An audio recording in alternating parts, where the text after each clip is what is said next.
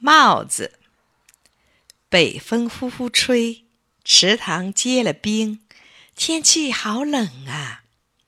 下课了，小朋友来到操场上，有的跳绳，有的跳橡皮筋，有的荡秋千，有的爬竹竿。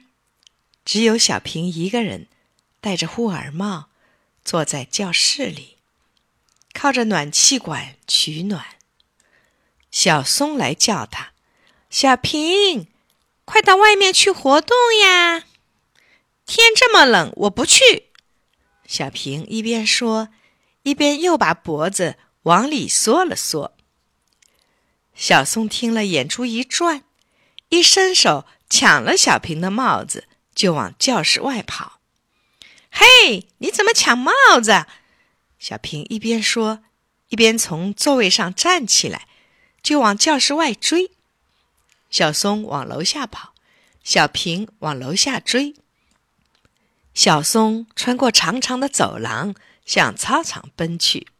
小平也穿过长长的走廊，往操场追去。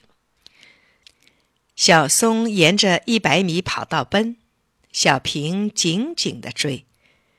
小朋友看见了，都叫起来，小平加油，小平加油。就这样一个跑一个追，小松头上冒汗了，小平头上也冒汗了。小松装着跑不动了，停下来，把帽子还给小平。小平接过帽子，气呼呼的，刚想往头上戴，忽然不戴了。他觉得浑身热乎乎的，帽子戴不上了。他拿着帽子朝小松看看，笑了起来。